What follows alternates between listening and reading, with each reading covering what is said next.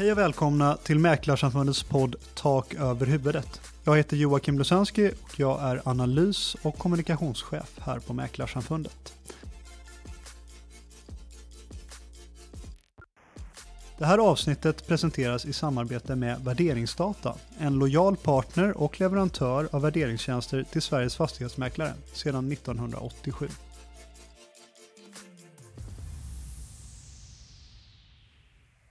Som mäklare gäller det att vara bekväm och kompetent i många olika roller och att snabbt kunna anpassa sig till olika situationer. Vi flyttar ju när livet förändras och förändringar i livssituationen är ju förknippade med både glädje och sorg. Familjen som växer och säljer för att köpa större är exempel på det tidigare medan dödsbot eller skilsmässan som tvingat fram en försäljning såklart kan vara en sorgfull och mörkare livsförändring. I båda dessa fall så kliver mäklaren rakt in i människors liv Mäklaren kan därmed behöva vara både terapeut och själasörjare. Men mäklaren är självklart också i grunden en säljare. Och en duktig säljare behöver kunna behärska den svårbemästrade konsten att förhandla. Förhandling och förmåga att påverka beslutsfattande kan nog sägas vara själva kärnan i ett säljande yrke. I det här avsnittet så ska vi ta hjälp av förhandlingsexperten Karl Fager, känd från Förhandlingspodden för att se om vi kan vaska fram några konkreta tips och råd på hur man blir en bättre förhandlare. Ditt intresse för förhandling, var, var kommer det ifrån? Jag vet inte. Jag, tycker att det är himla kul med förhandling. Jag tror att dels är jag väldigt intresserad av människor. Eh, jag är nog ja, humanist, betecknar mig som det. Jag är liksom nyfiken på människor och nyfiken på affärer. Och förhandling är väl någon slags skärningspunkten där människor och affärer möts. Eh, och, sen är det också, jag alltid jag är storebror i en syskonskara av fyra så man har fått, fått mäkla fred i sina dagar och, och, och sådär. Så att jag, jag, tror liksom där någonstans så har väl jag tyckt att det här med att få människor att komma överens och få människor att skapa gemensamma värden och sådär tycker jag är himla kul. Låter som att det började någonstans runt köksbordet. Det är underbart. Ja, lite så. Lite så. Vem ska få ta eh, sportdelen i, i, eh, i tidningen? Och då var det självklart storebror då som stod för den, den mogna och eh, sansade rösten eh, och som du sa mäklade fred helt enkelt. Exakt, exakt, ja. precis så. Såklart. Ja, men du, eh, om vi försöker liksom närma oss det här, den förhandlingssituationen på något sätt. Vad, finns det olika typer av förhandlingssituationer som man kan liksom kategorisera på olika sätt? Eller vad, vad säger du som har insikt i ämnet? Ja, men det finns det absolut. Eh, om vi börjar med de kommersiella förhandlingarna, alltså eh, affärsförhandlingar. Eh, så kan man väl säga att det, det, finns två olika typer av förhandlingar. Man har en typ av förhandling där, där man har, en, en, en ja, man har en bestämd, ett bestämt värde att fördela. Eh, det vill säga man kanske har 100 kronor och så ska jag och du liksom bestämma hur fördelar vi de där 100 kronorna. Eh, men den vanligaste typen av förhandling är ju den där man, en kommersiell förhandling där man kan skapa värden tillsammans. Eh, alltså man kan skapa win-win. Men det är egentligen de kommersiella förhandlingarna. Sen har vi förhandlingar i, i en tvist, i en domstol. Eh, lite annan typ av logik. Eh, sen har vi också de politiska förhandlingarna, väldigt aktuella i dagens läge med regeringsbildning. Också en helt annan logik där det ofta handlar om att inte komma överens för att visa inför allmänhet och andra vad man står för och visa vad man inte står för. Eh, och sen finns det också privata förhandlingar, eh, alltså mer i som privatperson i familjeliv etc. Så att det finns eh, ja, kommersiell, privat, tvist och politik är väl två, två eh, huvudlinjer men det finns säkert fler. En grej som slår mig sådär eh, som vore kul att höra din, din take på det är ju det är ju den här klassiska så att säga, gisslandramat på något sätt, Norrmalmstorgsdramat. Eh, polis förhandlar med, med eh, kriminella på ett eller annat sätt. Eh, olika typer av gisslansituationer och sådär. Kan man, kan man stoppa in det i någon av, av de här kategorierna eller har det också sin helt egna logik? Ja, det är också sin helt egna logik. Eh, faktiskt kul. I ett avsnitt av Förhandlingspodden hade jag Claes Friberg som var den som var eh, ansvarig för Fabian Bengtsson-kidnappningen och förhandlingen där. Så att eh, alla som tycker, tycker just kidnappningssituationen är intressant bör lyssna på det avsnittet. Det blir en helt egen logik, helt egen logik som, som ju inte liknar någonting annat. Jag är ju en av dem så den får jag nog gå tillbaka och lyssna på mm. helt enkelt. Ty, tycker jag du ska, det är väldigt spännande också. Man ser på medias roll, hur man använder sig och liksom, ja, det, det, ja, det blir, det blir, eh, och psykologin där är ju väldigt rafflande såklart. Men definitionen av en lyckad förhandling då? Jag tänker att det kanske beror helt på då vilken kategori vi, vi stoppar förhandlingen i. Men, men finns det någon, någon eh, bred eh, definition av vad som en, en lyckad förhandling faktiskt är? Ja, men det tycker jag nog. Eh, om vi tar liksom någon slags, ja, någon slags eh, om vi tar bort kidnappningssituationen etc. utan ja. tar en, en normal förhandling så tycker jag definitionen av en, en lyckad förhandling är när bägge parter är nöjda. Um, och uh, här finns det ibland någon slags bild av, jag tror vi återkommer tre, uh, finns anledning att återkomma till bilden av vad en god förhandlare är, men finns det kanske en bild att man liksom gött, nu förhandlar jag skiten ur dem liksom, och så blir det en bra förhandling. Nej, det är ingen bra förhandling, för vad händer samma dag som en person upptäcker att jag sitter i ett avtal här och det är inte bra för mig. Samma dag kommer den personen försöka ta sig ur avtalet. Och det är inte heller bra för den andra parten, för att ha en avtalspart som bara vill lämna dig, det är inte bra. Så därför så, så, ehm, eh, så bör man se till att bägge parter i någon mån är nöjda. Och hur gör man det då? Ja, det kan man göra på lite olika sätt. En sak man ska tänka på är att man ska aldrig ta ett bud direkt. Om jag säger till dig nu att jag köper din bil för 100 000 och du säger jajamän, taget. Då kommer jag, vänta lite, Jaha, då, nog då, då, lämnas jag med känslan att jag har betalt för mycket. Exakt. Så att även om du väldigt gärna vill, ja, jag vill absolut sälja min bil för 100 000, tänker du för dig själv. Men oj, ja, det här är ju ett väldigt fint exemplar. Men, ja, nej, men det, det, jag, vill, jag vill ha i vart fall 130 eh, och så där. Så kanske vi möts på 110. Jag betalar mer, men kommer känna mig mer nöjd. Det, det är en slags, eh, och man har också gjort forskning på det här. Man kan också tycka, kan man inte bara skippa hela den här grejen med förhandling? Så man har forskat på det här, vad händer om man bara, okej, okay, men vi enas direkt på 100. Istället för att du säger 130, jag säger 70 och så landar vi på 100.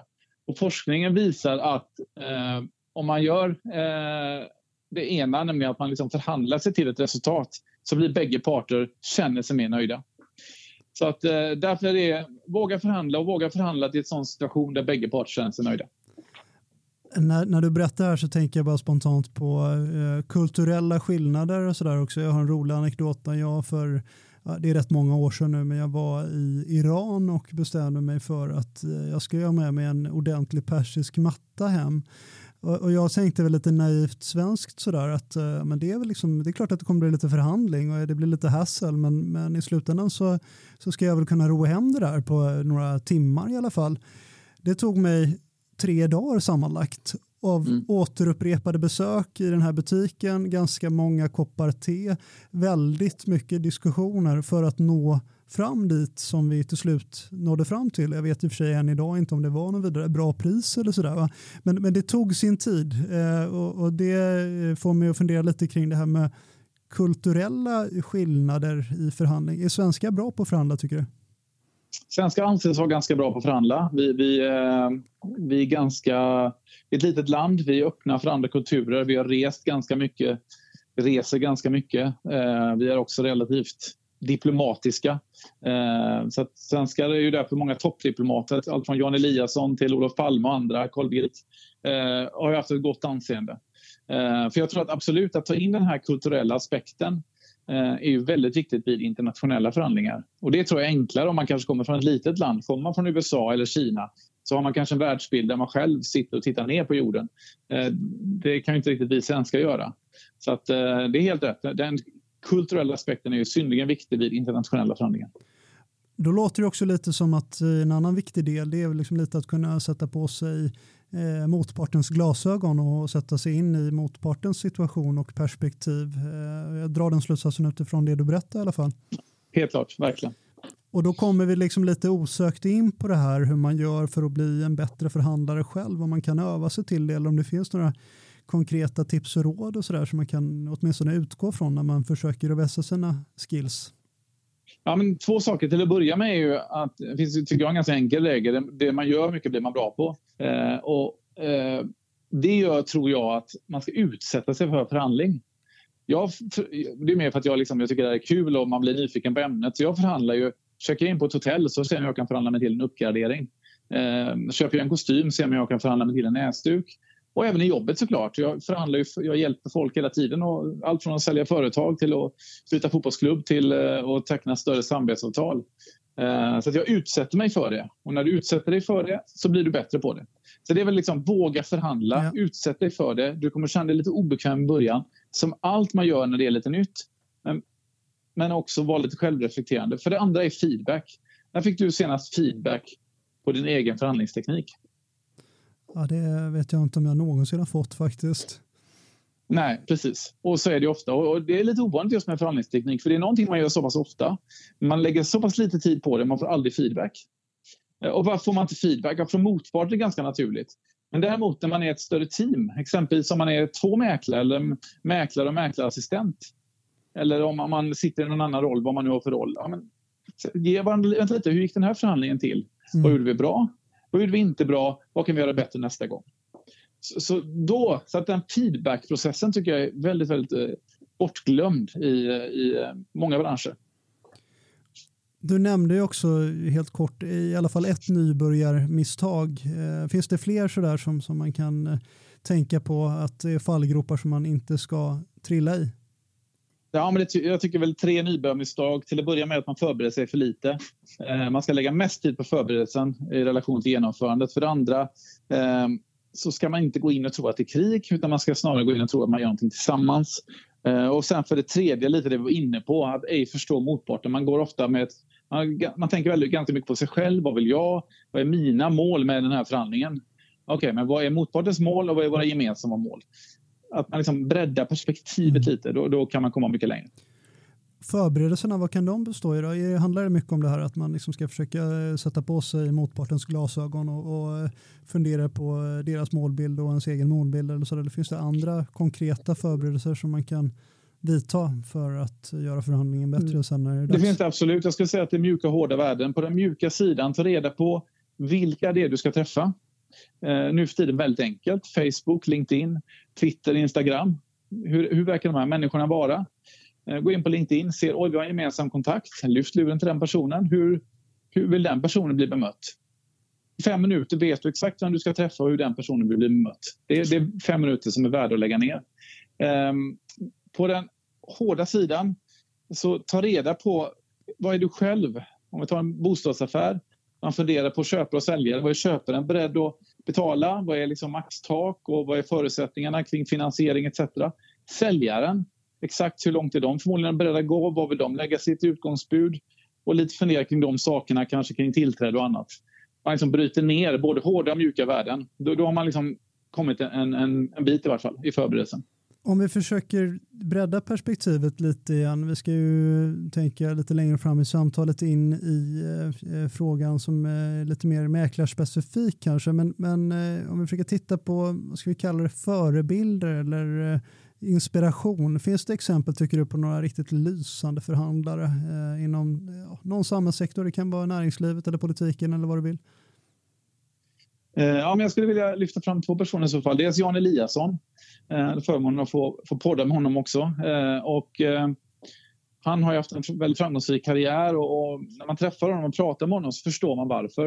Eh, han har väldigt klart för sig vissa saker. En sak jag tog med mig mycket av mötet med honom var väl hans fokus på ord. Alltså, eh, han var i en situation där man behövde få in, eh, få in förnödenheter till ett eh, land i Afrika.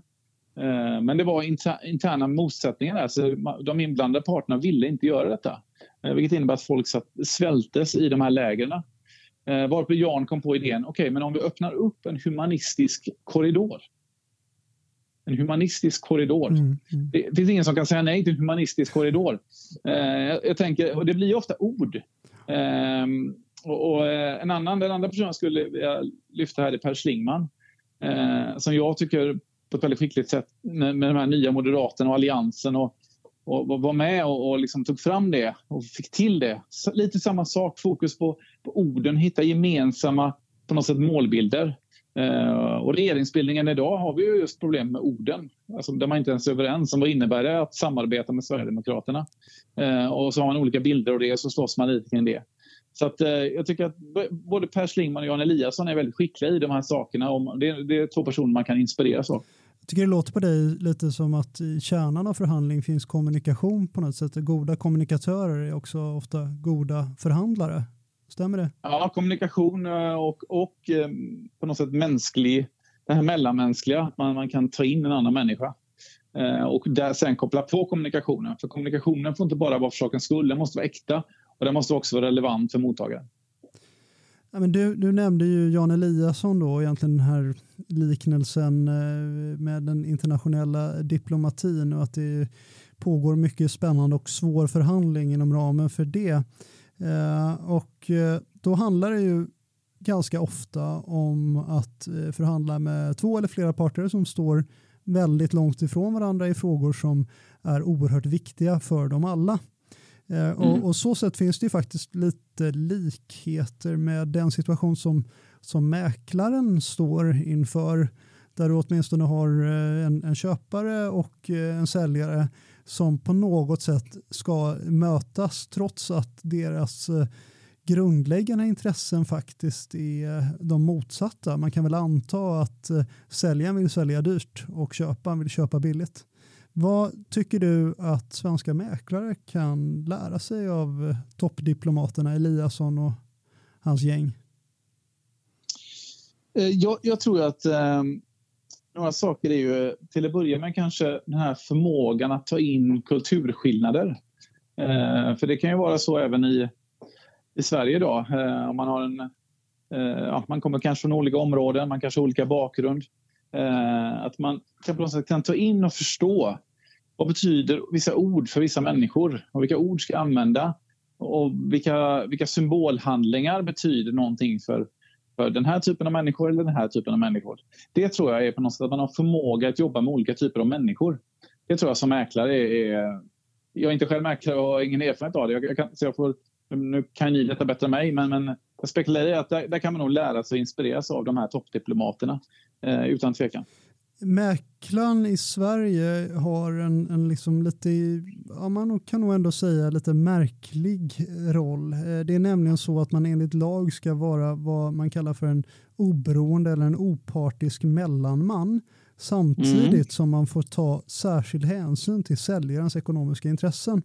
Rätt, eh, rätt knepig roll kanske och eh, framför allt i någon form av förhandlingssituation som förmedlingen ofta är. Eh, vad, vad, tror du att den här lite märkliga sitsen innebär för mäklarens förutsättningar och förmåga att förhandla på bästa möjliga sätt? Hade jag varit mäklare så hade jag nog ägnat rätt mycket tid åt att ha ett, ett, ett väldigt skarpt förhållningssätt till detta. Eh, därför att det här på något sätt, en, en kärna i, i alla affärer och inte minst när man är rådgivare eller mellanman, eh, det är ju förtroende.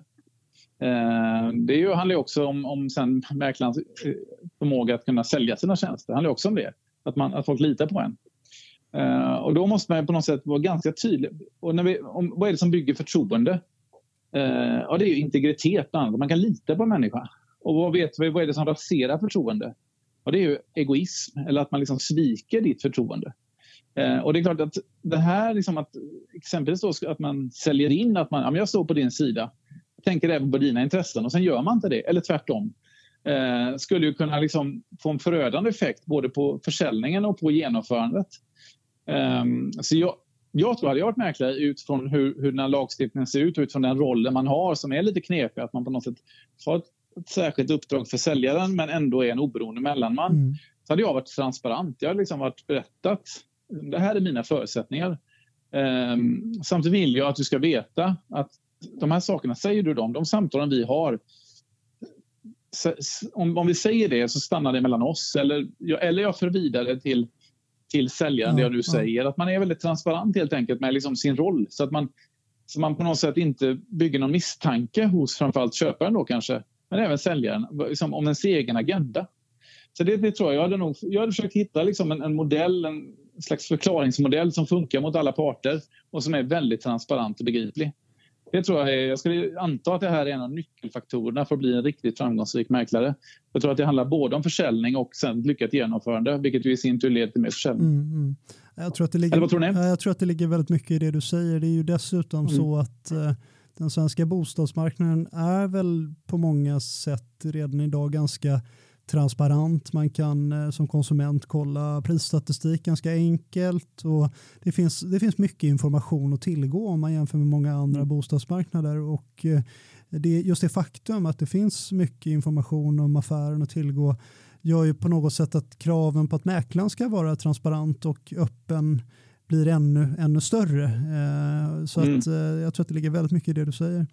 Eh, mm. Jag skulle vilja zooma ut lite igen eh, till en, en figur som det känns nästan som att det vore tjänstefel att inte liksom, diskutera den figuren inom ramen för det här samtalet och det är nämligen Donald Trump och hans The Art of the Deal. Jag menar, han har gjort, han har byggt en hel presidentkampanj egentligen på att eh, han är någon slags mästerförhandlare och han ska förhandla fram riktigt bra villkor för handel och annat för USA. Eh, jag vet inte om du har läst den här boken som han skrev, The Art of the Deal, men, men Eh, vad, vad, säger du om det du har sett eh, och kan följa genom media och Twitter och vad du vill? Jag, jag har inte läst boken, så jag kan inte Donald Trumps förhandlingsteknik i detalj. Eh, men, men, det jag har sett av honom och så där så är det en ganska, som jag ser det, en ganska pompös förhandlare. Eh, och, och, väldigt, väldigt tuff. Och jag, jag, är som, jag tror inte riktigt på den här tuffa förhandlingen. Jag tror inte mm. på den den sicilianska maffian med mörka kostymer och, och, att man på något sätt ska genom att vara väldigt, väldigt tuff och skrämmas och köra över folk eh, få ut bästa möjliga deal. Jag tror visst, det kan säkert funka eh, kortsiktigt men, men över tid så, så gör du inga bra affärer. Eh, och, och eh, så jag är väl liksom, tycker det är lite synd att, att som sagt, med, med respekt, jag har inte läst den boken. Den kanske är mer mångfasetterad än, än det jag nu beskriver. Eh, så, och det finns säkert bra saker där också. För Trump har ändå gjort en del bra som, som, som affärsman. Men, eh, men generellt så är jag tveksam till, till de metoderna eh, som, som, han använder mm. som president och den typen av förhandlings... Liksom förnedra motståndaren och sånt där. Jag, jag, jag, jag gillar det inte. Jag tror inte på det. Jag tror också att det finns inte så där oerhört mycket att, att lära sig eh, som, som mäklare eh, om eh, av Trumps förhandlingsstil. Inte minst just den här liksom, lite pompösa och så som du beskriver är nog någonting som jag tror inte att det går hem bland varken säljare eller köpare faktiskt. Nej, det tror jag inte heller. Men om vi zoomar in igen då på mäklarbranschen så, mm. så är det ju eh, trots bilden kan man säga som, som vissa har av att eh, mäklarbranschen bara är guld och gröna skogar så är det ju faktiskt så att det är en väldigt, väldigt konkurrensutsatt bransch. Vi har idag ungefär 7000 registrerade fastighetsmäklare men antalet affärer sett över hela landet har faktiskt varit mer eller mindre konstant i snitt de senaste två decennierna. Eh, det leder mm. naturligtvis till en ordentlig prispress eh, och eh, nivåerna på arvoden sjunker hela tiden. Har du några tankar då om hur man som mäklare ska förhandla med sina kunder, alltså säljarna, för att faktiskt kunna ta mer och bättre betalt för sin tjänst trots att konkurrenterna runt omkring en prisdumpar? Absolut. Jag tror nyckeln i en sån här station, det finns ju andra branscher där man liksom på något sätt där, det blir en prispress. Det man vill då är ju att, att man vill inte hamna i ens i den diskussionen. Man vill liksom inte bli jämförbar. Eh, och hur blir man inte jämförbar då? Nämligen, ja, men man vill ju liksom hamna i ett läge där att ja, men jag är ju bästa möjliga mäklare för den här affären. Eh, och du kommer tjäna pengar på att... Hur mycket kommer du tjäna på att använda mig? Eh, det vill säga att man resonerar mer om värde. Mm. Visst, alltså, än, än om okay, men du, det kostar 3,1 procent där och 2,9 här. Ja, men du, man kan också vända på det. Här kommer du göra ditt livs största affär. Vill du inte ha bästa möjliga rådgivare? Vad är bästa möjliga rådgivare för dig? Så jag tror att jag hade snarare liksom försökt att... Ett, förtroende tror jag. Att bygga ett förtroende mm. eh, så att säljaren som ju gör en... För det är en annan liksom en fördel man har här som mäklare tror jag. Man gör ju inte de här affärerna så ofta som, som om vi pratar om de här privata affärerna. Eh, och då vill man ha någon man litar på. Jag tror att kan man, det gäller liksom att komma in på den diskussionen istället för att prata om procent. Att få, få säljarna att känna att du kan lita på mig. Jag är på din sida. Jag har gjort det här länge. Jag är duktig. Visa, på något sätt bara bygga det här förtroendet. För om du bygger förtroendet och visar att du har en annan kvalitet än de andra. Ja, men då är inte, då, då är inte prisjämförelse. Då hoppar man liksom ur den boxen och så tittar man istället. Vad är det värt för dig att vara bästa möjliga mäklare i en affär som du gör ett fåtal gånger i livet? Då är nog svaret ja, det är värt ganska mycket. Så det hade jag nog... Det är lätt för mig att säga då. Jag förstår att det är en så Jag gissar också att det är så här många lägger upp det. Men, men om man kan göra, göra detta trovärdigt och liksom nå fram hela vägen så, så, tror jag att man kan höja sig ur den här procentsatsprispressen om man säger. Sen är det klart att det finns ju också, ja, såklart som du också som mäklare jobbar redan idag med, med viss rörlig del av ersättning och sådär. Det, det kan också vara ett moment då såklart i att hitta det här att man skapar värde ihop och så delar man på det värdet. Jag tror grunden återigen det är att, att känna att man, liksom, man har sin USP någonstans. Jag är inte som de andra. Så därför ska inte vi jämföras, utan jag är jag. Vad är det värt för dig att få jobba med mig? Och för att komma dit så gäller det att ha kvalitet och förtroende. Tror jag. Är det någon slags eh, allmängiltiga råd eller eh, om du sätter på dig dina, dina advokatglasögon, eh, finns det mer att säga i den frågan? Vi, det, det, ska väl sägas att det är ingen hemlighet att många fastighetsmäklare tittar på, på advokatbranschen och ser att där har vi en yrkeskår som är riktigt bra på att ta betalt för det arbete som de faktiskt genomför den kompetens som de besitter. Eh, så jag tror mm. att eh, många, många mäklare som lyssnar skulle lapa i sig eh, dina tips utifrån advokathatten ganska girigt sådär. Mm. Nej, jag, jag tror att det finns ganska många, jag är ute ibland och föreläser om eh, att sälja konsulttjänster. Eh, där ju, det finns ju stora likheter, revisorer, advokater, mäklare, managementkonsulter etc. Ja. Um, och någonstans tror jag det tar sin utgångspunkt i det här förtroende uh, alltså förmågan att skapa förtroende. Någonstans, så, även om det, alltså, det säljer ju nästan vårt förtroende på något sätt. Alltså, det är ju det vi säljer, att, att, att, att, ha någon man kan lita på. Och där tror jag väl att, att advokater och, och kanske läkare och några präster uh, har väl liksom ett litet försprång lite i samhället nästan av lite olika skäl. Till att börja har vi en lagstadgad sekretess. Eh, mm. Om jag skulle berätta om någonting en klient berättar för mig, ens för min sambo, så, ja, så kan jag straffas för det i domstol. Eh, så jag tror det här med integritet och få den här förmågan att känna förtroende, där, där tror jag att eh, så det är väl någonting för mäklare och såklart för, för Mäklarsamfundet att jobba med såklart att höja på något sätt mäklarnas status i samhället på något sätt. Så att man, oj, nu ska jag träffa en mäklare. Att det ska kännas som att okej, okay, nu går jag in till en advokat eller nu går jag in till en eh, överläkare i neuromedicin här. På något sätt att man, man vill liksom ha den på något sätt förförståelsen att man träffar det ska signalera att man träffar någon man kan lita på som är väldigt, väldigt skicklig och har mm. stor erfarenhet. Det, det vill man liksom säkerställa.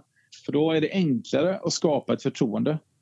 Så jag tror, jag tror liksom det här med eh, med förtroendet, statusen i yrket, eh, värna integriteten. Det tror jag är ett ansvar för, för alla vi som på något sätt är i förtroendebranschen. Det är ju att inte, att inte på något sätt heller svika det förtroendet vi får. Vi ska aldrig göra en affär som är bra för oss själva och svika våra, eh, våra uppdragsgivare.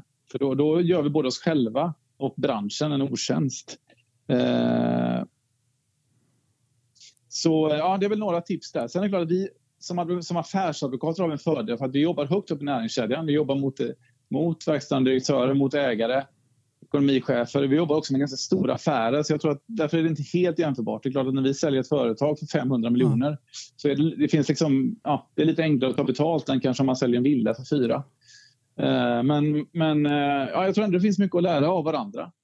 Jag tror samtidigt tycker jag mäkla, mäklarna har ju mycket, mäklarna har ju, tycker jag, ni, många av er är jätteduktiga på det här med på något sätt skapa relationer, införsäljning, hantera de här försäljningsprocesserna. Att kombinera både försäljning med en, en branschkunskap kring det här med fastigheter etc. Så jag tror att vi har mycket att lära av varandra. Jag tror att advokater har minst lika mycket att lära som mäklare som, som tvärtom. Jag tycker att det känns som ett väldigt bra avslutande ord att eh, de här två yrkesgrupperna faktiskt eh, borde prata mer med varandra och lära mer av varandra och att det skulle kunna gynna båda yrkesgrupperna men i slutändan också våra kunder.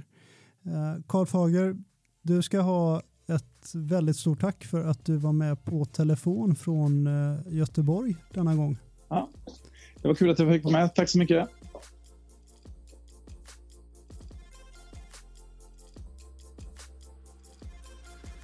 Så låt oss göra ett försök då att summera vad vi har lärt oss i det här avsnittet. En förhandling kan anses lyckad när båda parter är nöjda och att pungslå din motpart är sällan en långsiktigt klok förhandlingsstrategi. Övning har vi lärt oss också, det ger färdighet. Så våga förhandla mer. På jobbet, i vardagen och lite varstans. Vi kan nog lära oss rätt mycket av att lyssna på varandra. Så var inte rädd att ge din kollega feedback i anslutning till en förhandlingssituation. och var lika öppen för guds skull med att ta emot den feedbacken själv. Du har lyssnat på Mäklarsamfundets podcast Tak över huvudet. Jag heter Joakim Lusensky och det är min kollega Daniel Turfors som har producerat avsnittet.